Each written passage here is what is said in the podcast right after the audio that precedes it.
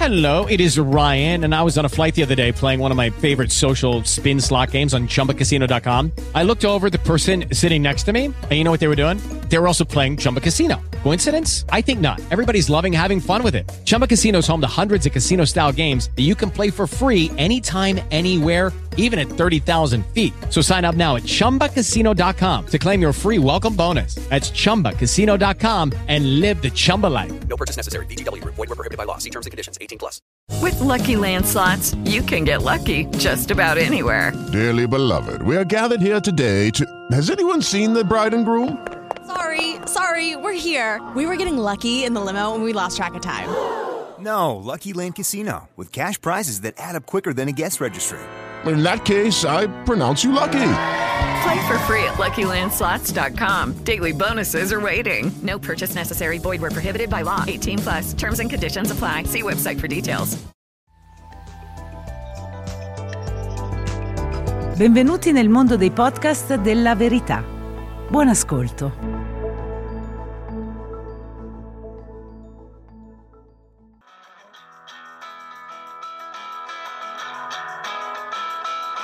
First I was afraid, I was petrified. I kept thinking I could never live without you by my side. Sono Camilla Conti e scrivo per La Verità e questo è Ritratti, il podcast che racconta le storie di personaggi visionari capaci di fare, di realizzare strategie, di convincere se stessi prima degli altri, di giocarsi la scena per un'idea, di preoccuparsi del dopo e non del prima. Perché se l'economia è il motore della storia, l'uomo è il motore di entrambe.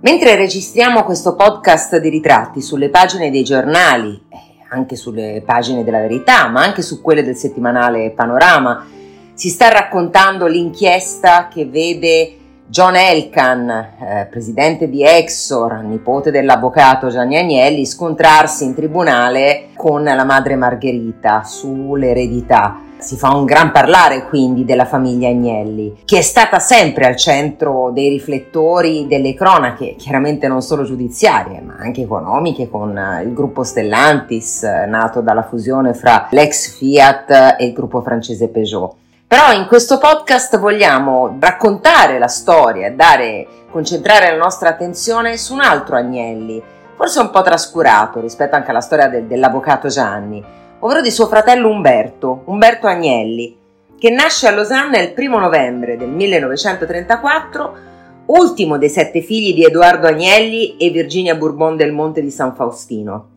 Diventato orfano prima di aver compiuto il primo anno d'età, Umberto patisce meno dei fratelli le conseguenze dello strappo fra la madre e il nonno, il fondatore della Fiat. Compie i suoi studi a Torino, ma si laurea a Catania nel 1959 e nello stesso anno sposa Antonella Becchi Piaggio, figlia del fondatore eh, dell'azienda di Pontedera, ben nota.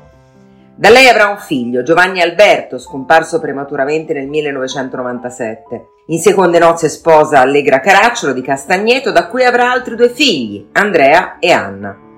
Il destino di Umberto è quello di vivere all'ombra del fratello e di essere sacrificato nei momenti più drammatici della storia della Fiat. Su di lui ha sempre pesato una sorta di maledizione, dalla prematura scomparsa del padre e poi alla tragedia del figlio. Il bilancio di manager e di dirigente è comunque positivo, anche se spesso le sue acute diagnosi non sono state accolte con la giusta attenzione che meritavano. L'esordio nella vita pubblica avviene con la presidenza della Juventus a soli 22 anni nel 1956, a cui segue nel 1959 la presidenza della Federazione Calcio. Nel mondo degli affari Umberto entrerà subito dopo, nel 1960, come presidente e amministratore delegato della SAI, di cui si occuperà per ben 16 anni. Nel 1965 assume invece la presidenza della Piaggio, che cederà nel 1988 al figlio Giovanni Alberto. Sempre nel 65 diventa presidente della Simca, la consociata francese della Fiat. Nel 1968 affianca il fratello a Torino con il compito di portare avanti lo svecchiamento del management ereditato da Vittorio Valletta. L'obiettivo è di smembrare l'organizzazione piramidale modellando un gruppo meno verticistico, però il progetto incontra due opposizioni interne e a complicare il tentativo di riforma è lo scoppio dell'autunno caldo nel 1969. Umberto Agnelli non rinuncia a confrontarsi con i problemi della conflittualità in fabbrica, anzi è lui a fare della Fondazione Agnelli un laboratorio di idee da applicare alle relazioni sindacali. In questo contesto Umberto compie un gesto inatteso. Nel 1976, pochi mesi dopo che la Fiat sembra aver trovato l'assetto definitivo con l'ingresso di Carlo De Benedetti come amministratore delegato, decide di scendere in politica nelle file della DC. È una scelta controversa non solo perché tradisce le inclinazioni laiche dell'industria, ma anche perché la democrazia cristiana torinese, di cui è leader Carlo Donat-Cattin, scende in campo per impedire la sua candidatura in Piemonte. Agnelli verrà infatti eletto a Roma. L'avventura politica di Umberto dura tre anni, dal 1976 al 79, anni non proprio memorabili. L'operazione più significativa riguarda la fondazione dell'Arel, animata da Beniamino Andreatta. Così nel 1979 Umberto torna in Fiat, ma per poco. L'azienda si prepara a uno scontro rovente con i sindacati, necessario per la riduzione dei costi e degli addetti. Meglio che gli Agnelli facciano un passo indietro, assegnando per intero la delega a Cesare Romiti. Umberto perciò si ritira dalla holding, mantenendo fino al 1990 la carica di presidente della Fiat Auto. Sembra un siluramento, ma invece con il 1981 si apre la fase più positiva dell'attività di Umberto, che riversa tutte le sue energie nell'IFIL, trasformandola in una holding di partecipazioni caratterizzata da attività con un ciclo diverso da quello dell'auto.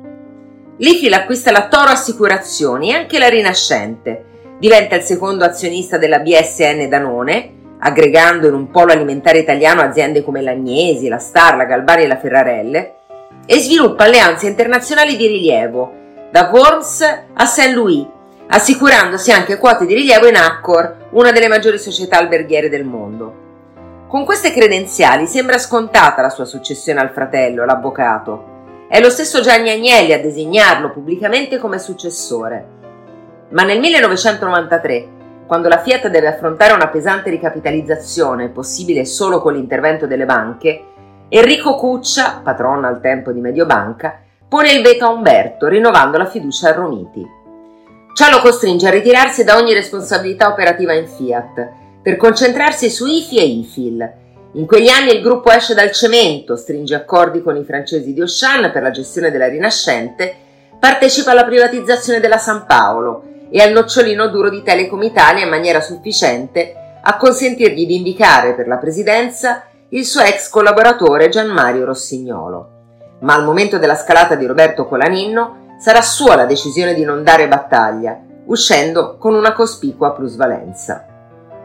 Coerente, Umberto Agnelli non ha fatto mistero dalla fine degli anni Ottanta delle sue riserve sull'andamento della Fiat, in aperto contrasto con Romiti, L'ironia del destino ha voluto che proprio lui, alla morte del fratello Gianni, abbia dovuto raccogliere il peso dell'eredità delle quattro ruote nelle condizioni peggiori.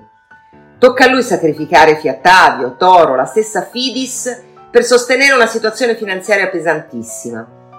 Dopo aver invano cercato di assumere Enrico Bondi, soluzione osteggiata dalle banche, Umberto affida il compito del risanamento a Giuseppe Morchio, manager di Scuola Pirelli. La morte lo coglie il 27 maggio del 2004 nella sua casa di Lamandria, alle porte di Torino, prima che possa vedere i frutti della ripresa.